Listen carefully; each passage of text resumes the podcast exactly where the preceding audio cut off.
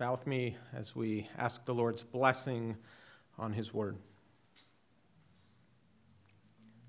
Father, we now turn our attention um, to the preaching and the hearing of your word.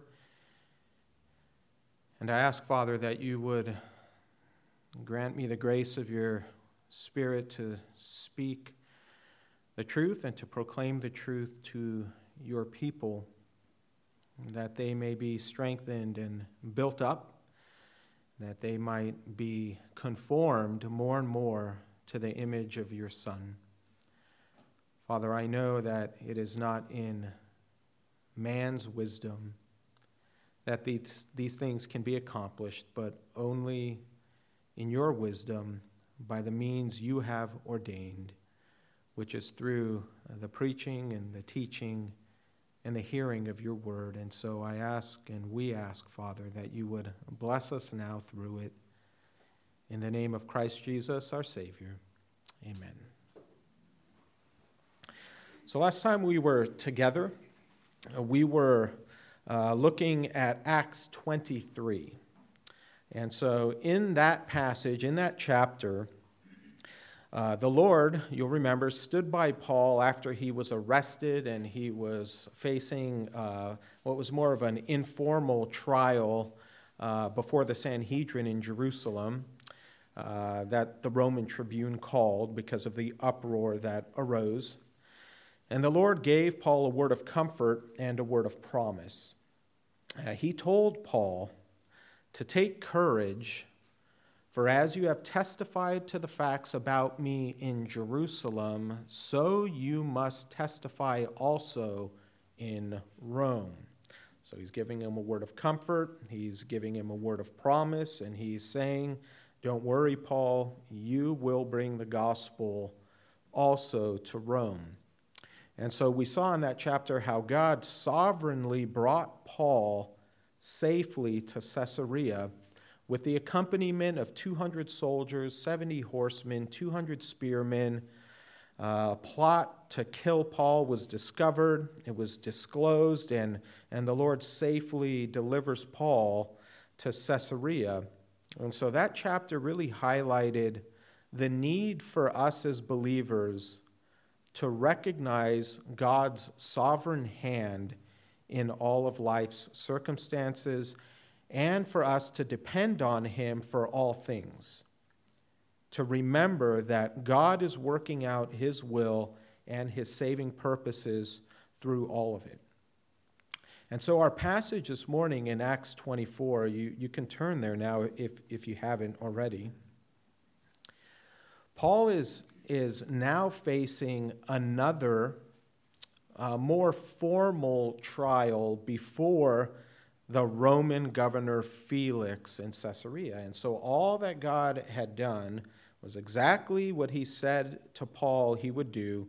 And God opened the door now to the evangelization of Rome in this more formal setting, just as he said he would. God here is fulfilling his purpose for Paul to testify of the Lord Jesus Christ uh, before uh, the Roman world. And so, as with Paul's other trials, we're going to see here accusations that are leveled at Paul in verses 1 to 10. That's going to be followed by, because the end of this book really is trial after trial. Okay, so we're, just going to see many trials. But, but here again, accusations against Paul, followed by Paul's response in verses 10 to 21. And at that point, Luke then concludes the chapter, and I'll say more about this after uh, we read the passage, but he concludes the chapter by drawing our attention to Paul's private evangelization of Felix that resulted from this trial.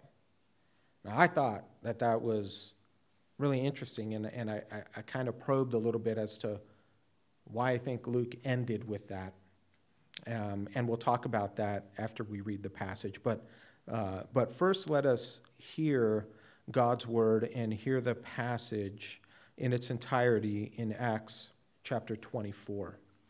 So here's Paul now in Caesarea. after five days of being contained there.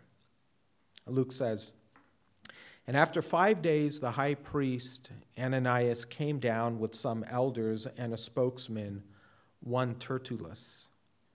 They laid before the governor their case against Paul. And when he had been summoned, Tertullus began to accuse him saying, Since through you we enjoy much peace, and since by your foresight, most excellent Felix, reforms are being made for this nation, in every way and everywhere we accept this with all gratitude. But to detain you no further, I beg you in your kindness to hear us briefly. For we have found this man a plague who stirs up riots among all the Jews throughout the world and is a ringleader of the sect of the Nazarenes. He even tried to profane the temple, but we seized him. By examining him yourself, you will be able to find out from him about everything of which we accuse him. The Jews also joined in the charge, affirming that all these things were so. And when the governor had nodded to him to speak, Paul replied, Knowing that for many years you have been a judge over this nation, I cheerfully make my defense. You can verify that it is not more than 12 days since I went up to worship in Jerusalem. And they did not find me disputing with anyone or stirring up a crowd, either in the temple or in the synagogues or in the city. Neither can they prove to you what they now bring up against me. But this I confess to you that according to the way which they call a sect, I worship the God of our fathers, believing everything laid down by the law and written in the prophets, having a hope in God which these men themselves accept, that there will be a resurrection of both the just and the unjust. So I always take pains to have a clear conscience toward both God and man.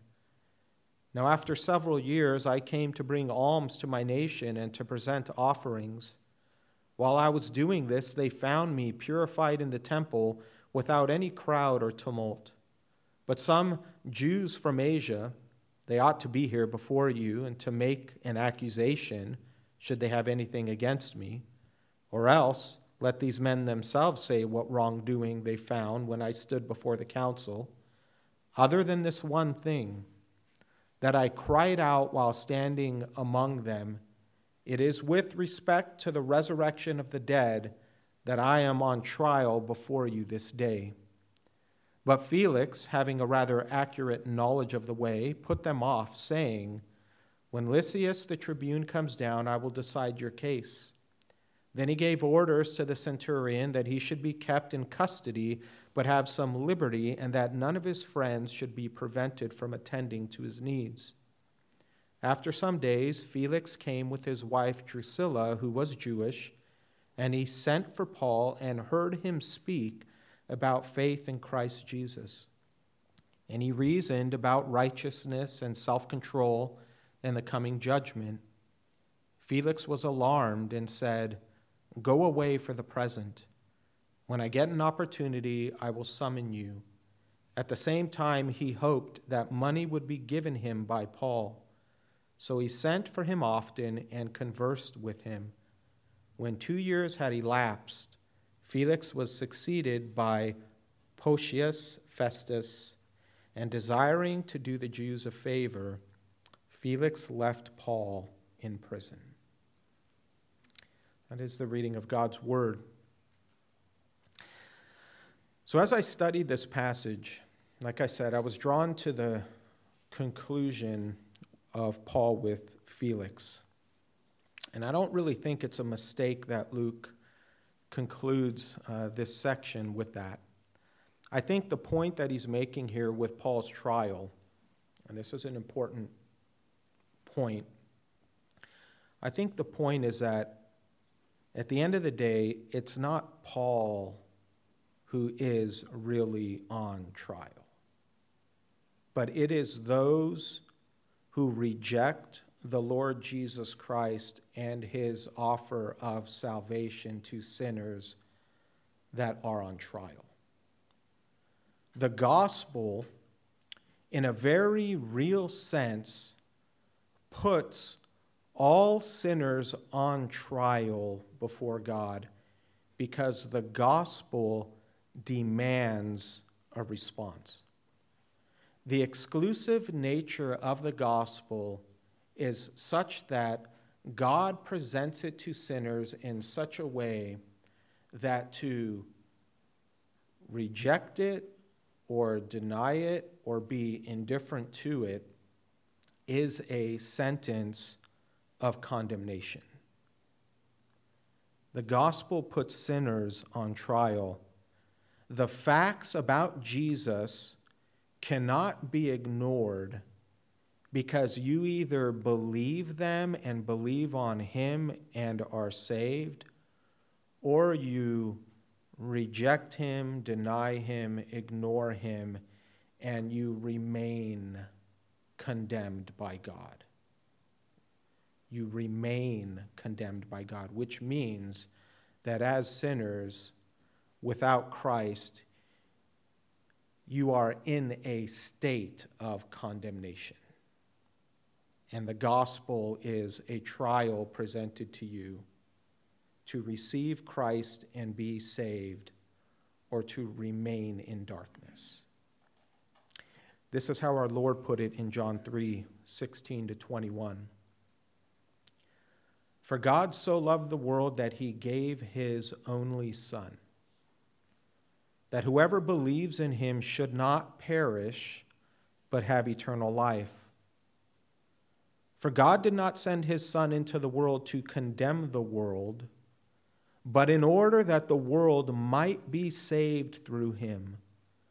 Whoever believes in him is not condemned, but whoever does not believe is condemned already because he has not believed in the name of the only Son of God.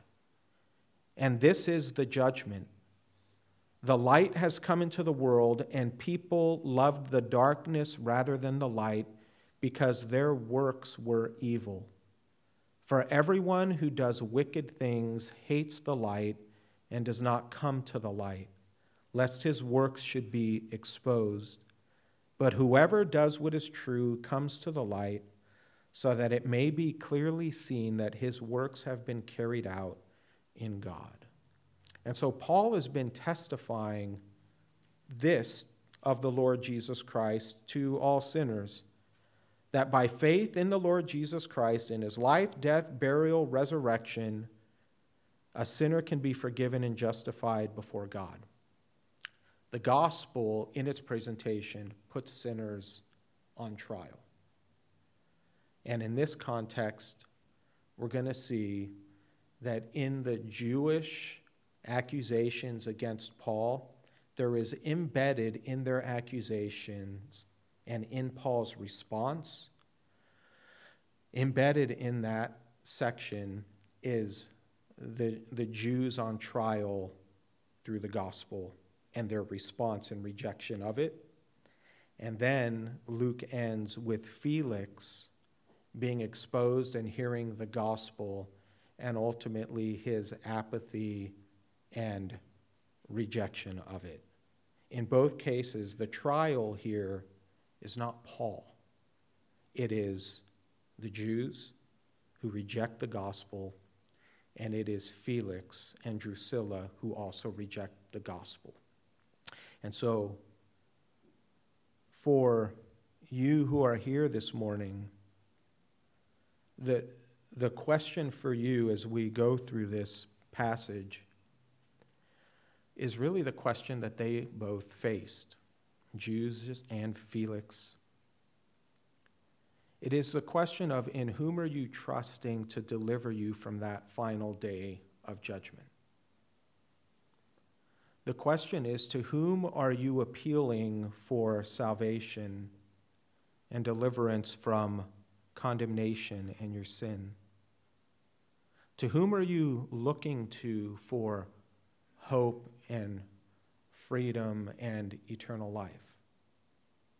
That's the question that the gospel brings to you.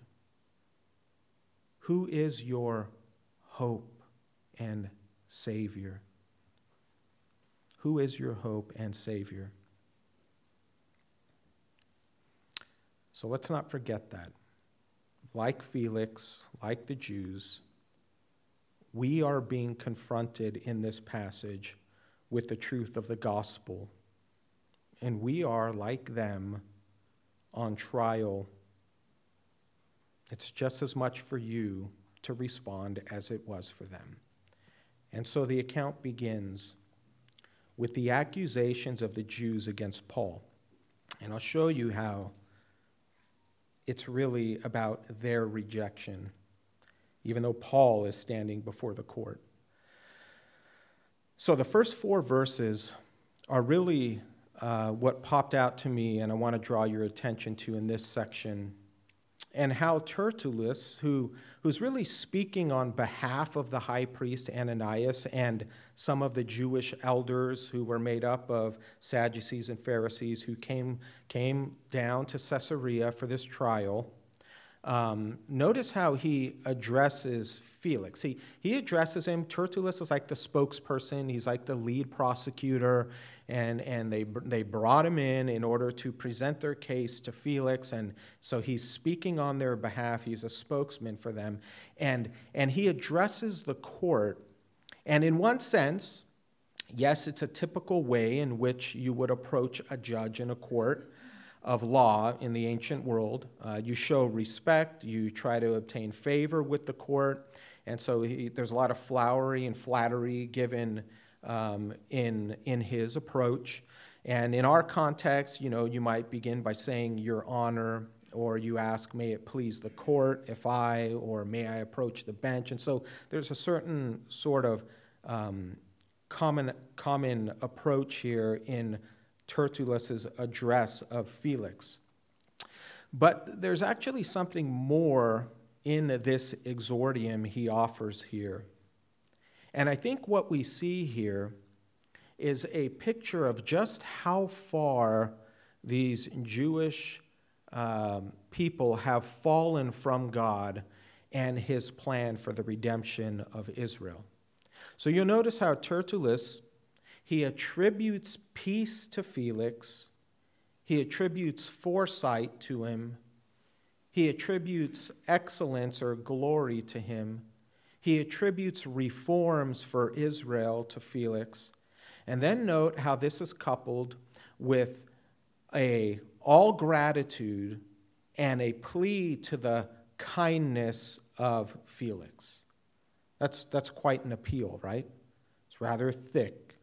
But in reality, it's rather hypocritical because when you realize that the Sanhedrin actually hated Felix, and they saw him as a corrupt leader, you begin to realize that in this presentation, there is a lack of integrity and hypocrisy on the part of the Jewish nation as they address Felix. They hate Paul and the gospel he is preaching so much that they overly flatter and appeal to Felix for justice.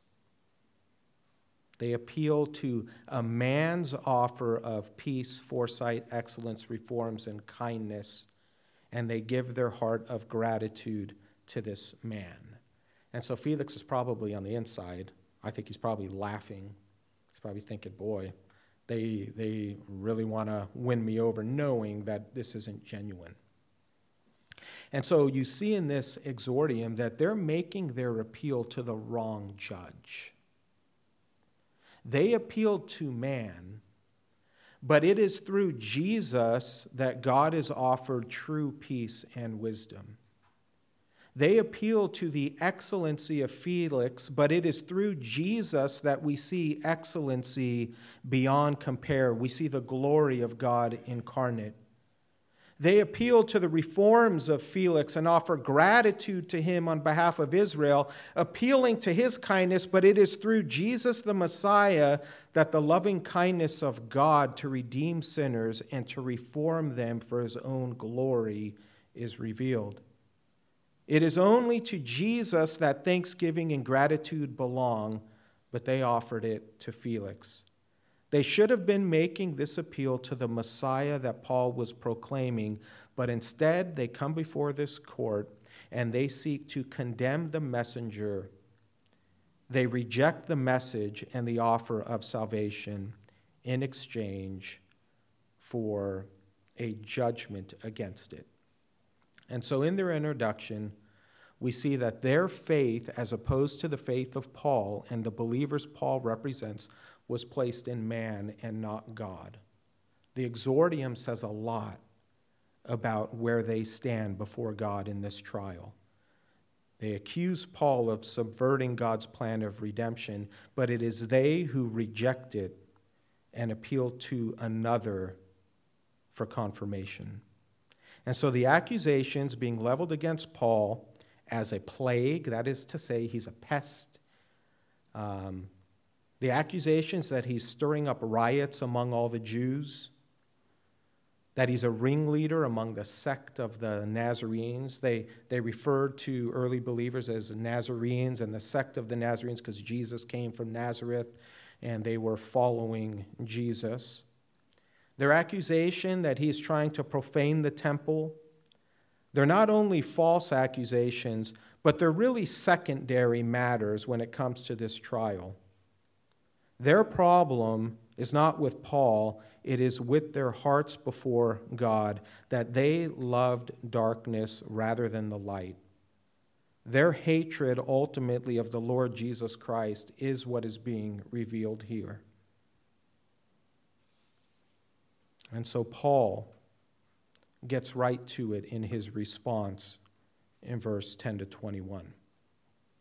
You'll notice that he not only defends himself against their false accusations, but he takes the opportunity to once again bring the gospel before them, to put them on trial once again with the truth. Paul used every context and understood how to bring it back to the main issue. And so he does begin by first dismissing the trumped up accusations against him. He notes, he says, I was only in Jerusalem for 12 days.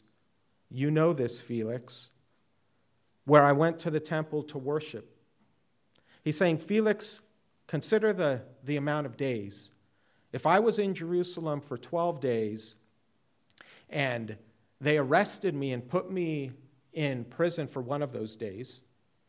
And then for five days, I've been in prison here in Caesarea.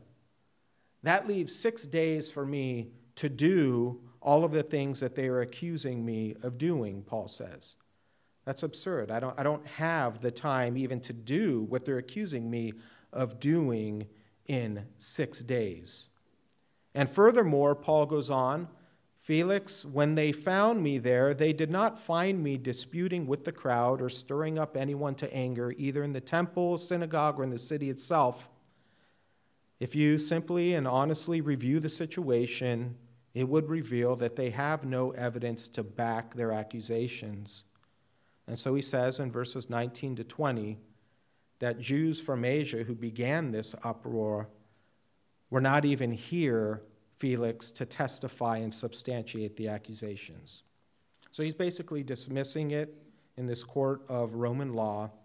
He's saying these are false and these are trumped up accusations. And so at this point in verse 14, Paul turns his attention to the heart of the matter. And it comes down to the truth, and it always comes down to the truth of regarding the Lord Jesus Christ. What do you say about the Lord Jesus Christ and who he is? This is the trial. This is the trial presented to you. Who do you say that the Lord Jesus Christ is? What is your response to him and his person and, and his work? And so, Paul, in verse 14, he turns to Felix and he says, Felix, trumped up charges and he says, But this I confess to you, that if I am guilty of anything, it is that I worship God according to the word of God given to his people, and I believe what was written in that word. Paul says they are calling it a sect. That's some kind of aberration of Judaism. but it is the way of salvation, the way that God revealed to Israel for them to be saved. In other words, Paul is saying, Felix, I am simply faithfully following what Judaism has always pointed to.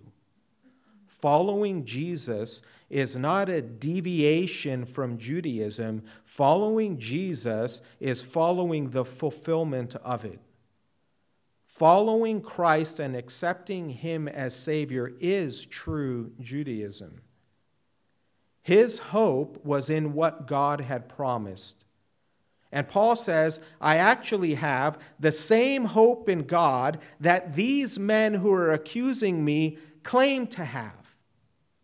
They themselves believe that there is a day of judgment coming where both the just and the unjust will be resurrected to give an account before God. They themselves believe that God alone should be worshiped. They themselves believe that His word should be believed. And they themselves believe that God had promised in the Old Testament to deliver His people. All of that is the hope that Paul says, I have and I share with them. None of what I have said or done is in opposition to Judaism. And so the high priest and some of the Sanhedrin were there. Uh, the Sadducees were there among the Sanhedrin. And he says, I have the same hope. If anyone is guilty among the Jews of leading people astray, Felix, creating a sect and profaning the temple and God's way of salvation, it's not me. It's my opponents who are rejecting what God had promised in the law and the prophets regarding God's deliverance for his people. And so Paul says, I've always lived this way with a clear conscience toward both God and man. In other words, he's saying, I have been living in light of the hope God had given to his people and in light of the coming judgment. And then he demonstrates that in verses 17 to 20. It wasn't him who started the riot, it was Jews from Asia. And then Paul says in verse 21 again, this gets to the heart of it. If there is one thing I did, if there was one crime for which they can charge me, Paul says it's this that when I stood among them, I cried out while standing among them it is with respect to the resurrection of the dead that I am on trial before you this day. When Paul said that to them, they immediately, you'll remember, shut him down and turned off the switch. And they said, We do not want to hear any more about the resurrection of the dead. And the resurrection of the dead that Paul has in mind here is not just a resurrection for judgment, like he said earlier, but the resurrection in view here is the resurrection of the dead in regards to the resurrection of the Lord Jesus Christ from the dead for the forgiveness of the sins of his people and their deliverance.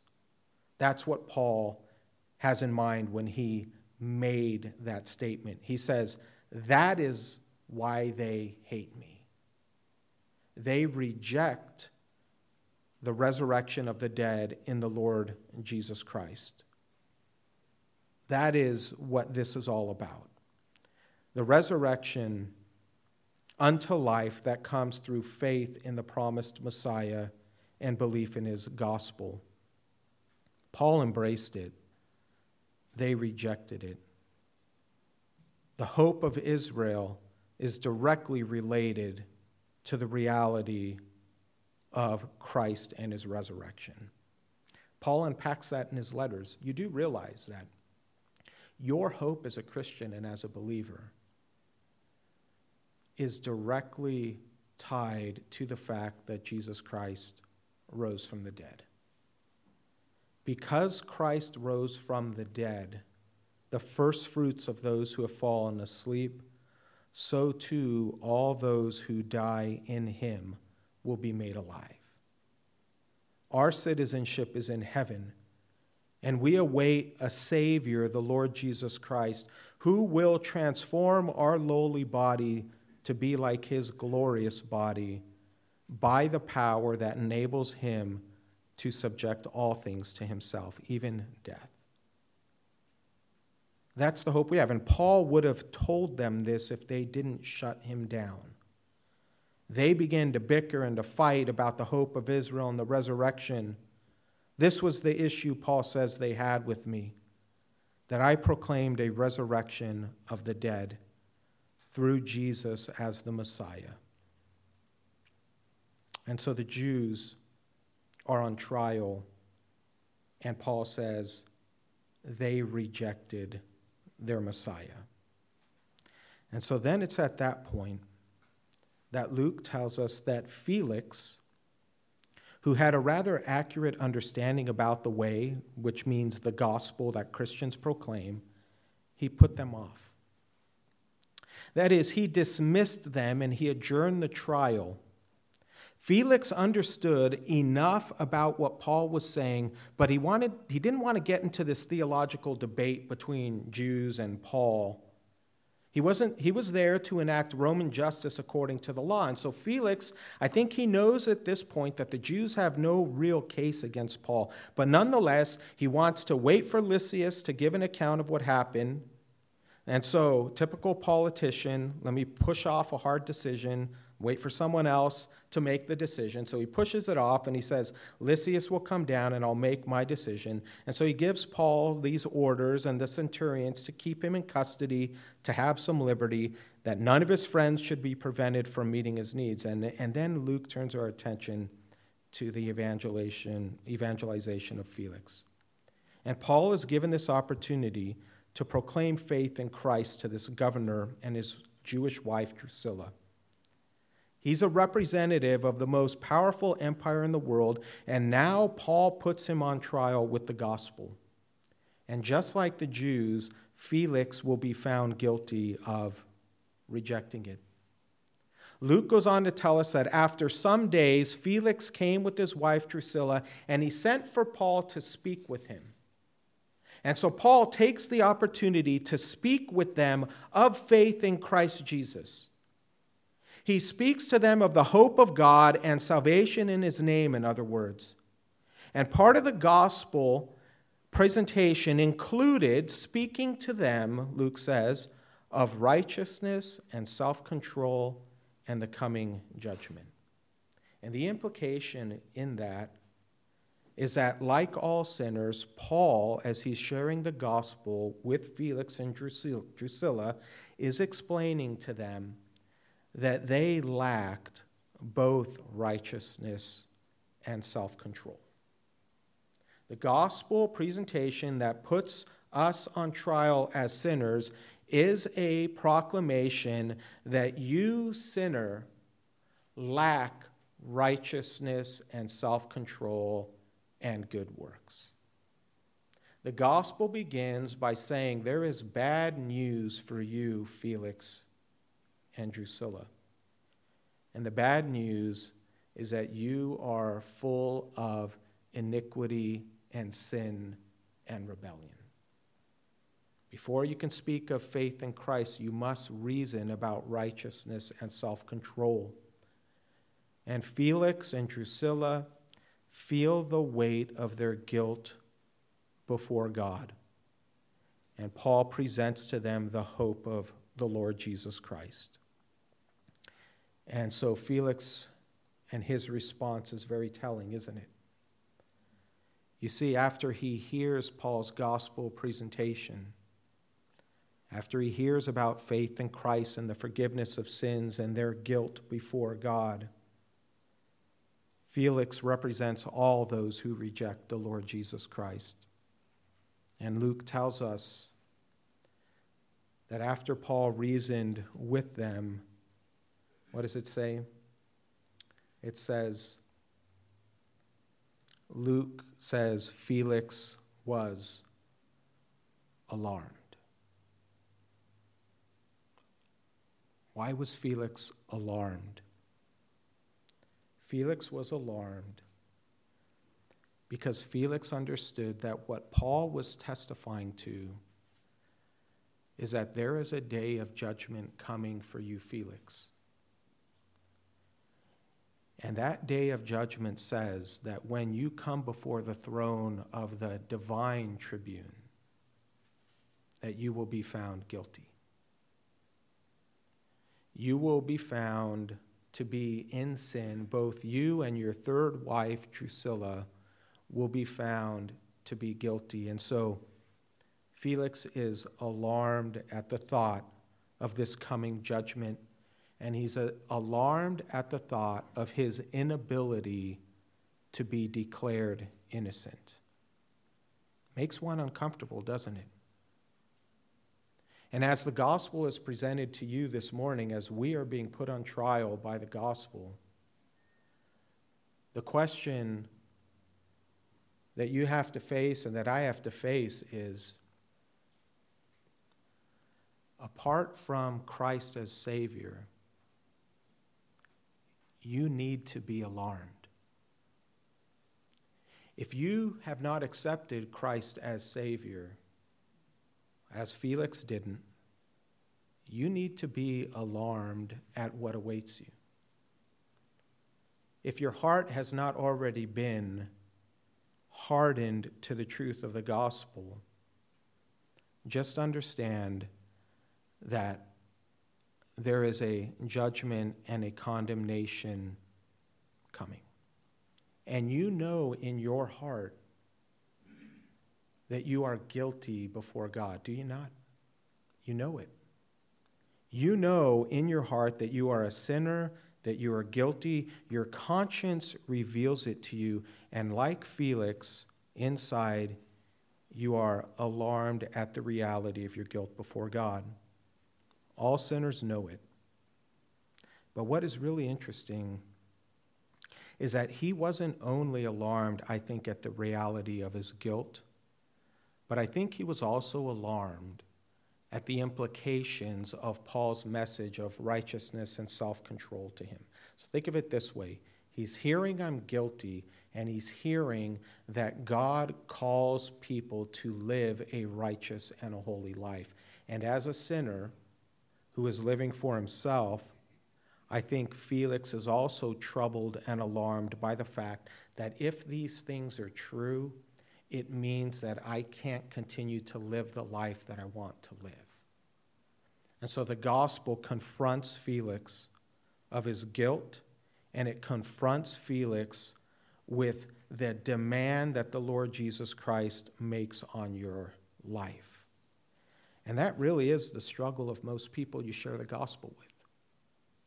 You point them to Christ, and ultimately their response is either, I'm not guilty, I, I don't want to hear about the coming judgment, put them away, I don't want to hear about what God requires of me and my life to be lived before Him. I don't want God to encroach in any way in my life. That's the sinner's response. The sinner says, God, you do not have a say over me, and you do not belong in my presence. And so Felix pushes off the thought and he pushes it off for another day and he tells Paul, Go away for the present. Now, when sinners do that, when we did that as sinners before coming to Christ, one of the things you realize, and if you're not in Christ now and you're, you're not saved, I will, I will tell you that the reality is is that there is something that is keeping you from fully coming to embrace and accept Christ as your savior. There's some sin whatever that sin is, I don't really know what it is, but there are sins, and there are sins of pride, and there are sins of physical acts, and there are sins of thoughts. There is something that a sinner clings to that he ultimately loves more and idolizes that they will not let go because they do not want to be confronted with leaving that idol that they love. And in the case of Felix, one of the things that Felix, Luke goes on to note here, one of the things that Felix could not stand to think of parting with was his love of money and his love of power and his love of personal favor of people and, and specifically the Jews. He would rather go to judgment clinging to the things of, that he loved in this world rather than clinging to Christ. And why do I say that? Is because after Felix is alarmed and he says, Go away for the present, he says, When I get an opportunity, I will summon you. And then verse 26 says, Luke says, At the same time, he hoped that money would be given him by Paul. So he sent for him often and conversed with him. When two years had elapsed, Felix was succeeded by Porcius and Festus, and desiring to do the Jews a favor, Felix left Paul in prison. For two years. For two years, he heard, the, he heard the gospel. For two years, Paul proclaimed Christ to Felix. For two years, he invited Felix to repent, to come to Jesus, to be forgiven of his sins. And for two years, Felix wanted money in order to release Paul. That was his sin. He had many sins, but that was his love. He, he refused to come to Jesus because Felix had these desires in this world that trumped the desire to be forgiven. What a missed opportunity. It is such a sad reality for sinners when they time and time again reject the offer given by God to forgive them and to redeem them. If you're here this morning and you haven't come yet to embrace Christ as your Savior, you understand that today, the Lord says, is the day of salvation. And you understand that tomorrow is not promised to you.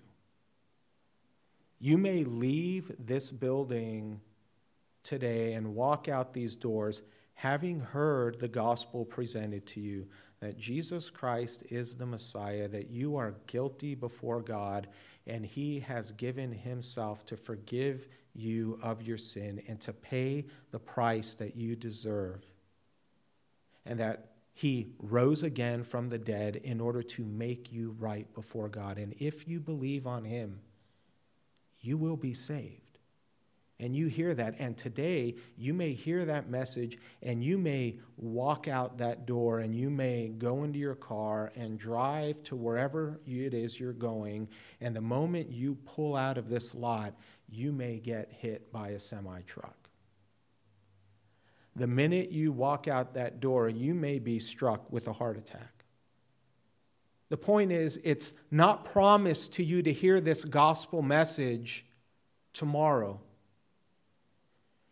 Felix had it given to him for two years. Do you think Felix became, it became easier and easier for Felix to come to Christ the older and the older he got, or do you think it became harder? It becomes harder. It just does. The older you get, the harder your heart gets. The older you get, the more enslaved to your sins you become. And it is not often, it does happen by God's grace, but not often people come to faith in Christ at an older age. Tomorrow is not promised. And in fact, I was reading one commentary that I thought was really, um, it was really good. It was, it, he actually spoke about um, an evangelistic um, e- event that took place in a church where I think it's Ironside. Um, he had the group of the congregation, and it was a big congregation of like 3,000 people. And, and he said, How many of you are saved? And like half the congregation rose up, 1,500. And then he said, How many of you were um, saved before or after you turned 20? And then a significant, I, I think half of, the, half of them sat down. How many of you were saved after the age of 30 and more sat down, after the age of 40 and more sat down, after the age of 50? And by the time he got to the age of like, I think it was uh, 60, I think there were only, I, I may be wrong here, but I, I think it was something like five people standing. Today is the day of salvation. It was the day of salvation for Felix. And Felix rejected it. And my, I beg you this morning don't reject Christ. He is your only hope. Like I said in the beginning this morning, the trial before us is do we believe and accept the Lord Jesus Christ as our only hope? of deliverance. What hope do you have of being found righteous before God on your own? Your life isn't righteous enough. I'll conclude with this, okay? Your money is of no value before Him. Your power in this life has no sway over Him. Your friends cannot come to your defense. Your lineage is of no value. Your idols are impotent, they are no gods at all. To whom will you appeal for deliverance when standing before God? There is only one, and it is the Lord Jesus Christ. He can stand in your place and be your mediator between you and God. The Lord Jesus Christ offers you his own righteousness. The Lord Jesus Christ offers you the value of his precious blood shed on your behalf. The Lord Jesus Christ offers you the power of his resurrection from the dead. The Lord Jesus Christ offers you his friendship and his divine defense. The Lord Jesus Christ offers you to be a part of his holy family and to enter his eternal kingdom. And the Lord Jesus Christ offers you to freely come into the presence of the true and the living God. He offers this to you according to his divine grace and mercy, and it costs you nothing.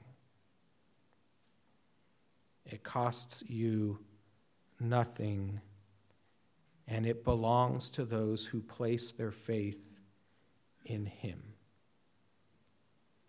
Will you do that today? The Lord Jesus says he will not cast you out. For us, beloved, who have placed our faith in the Lord Jesus Christ, we are now invited, because he has done this for us, to freely come to his table to celebrate and to remember what it is that he has done to save us, and to remember that our only hope is in him. Our only hope is in the broken body and the shed blood of the Lord Jesus Christ, and it is a hope that you can rest in. Isn't that good news? You can rest and know that Jesus Christ has done it all. And so, if you're here visiting with us and you have come to Christ and received Him as Savior, I want to invite you to partake of this celebration at the Lord's table. This is for you. If you've, you've received Him, you've been baptized, you are a, a part of a, a church family, uh, this communion is for you to participate. But I will also say this that if you haven't come to faith in Christ and you're not sure, and you're unsure whether or not you have you are saved or redeemed, or you know you're not saved and not redeemed, then I would exhort you not to partake. This is not for those who would demean and diminish the work of the Lord Jesus Christ. This is for those who believe and are saved. And so, with that, I invite Rory to, to, to come up, and we will, one row at a time, uh, come up and receive uh, the communion, the, the juice, and the bread, and then we will take it together. And so, I would just ask you to in your hearts, go before the Lord, confess your sin, give him thanksgiving, uh, rejoice at our Lord's table that he is coming for us. So let me pray for the elements and then um, examine your own hearts and come and receive. Let me pray. Father, thank you so much for uh, the blessing of the gospel and the good news that Jesus Christ alone saves, and he has come to save those who place their faith and their hope in Him. We thank you, Lord Jesus, that you gave your body in place of ours and you shed your blood in place of ours, that you gave us your righteousness when what we really deserved was your judgment. Thank you, Lord Jesus, for inviting us to your table for bringing us into your kingdom, for calling us your children, for promising to us that you will one day come and take us home to be with you, and that you will resurrect our bodies from this ground and give us new bodies fit for glory and eternity in heaven. Lord Jesus, we look forward to your return and to your coming. We pray that you would bless this bread and you would bless this uh, juice, that you would encourage our hearts as we remember you and what you have done for us. It is in your name, Jesus, that we pray through the Spirit. We give you thanks.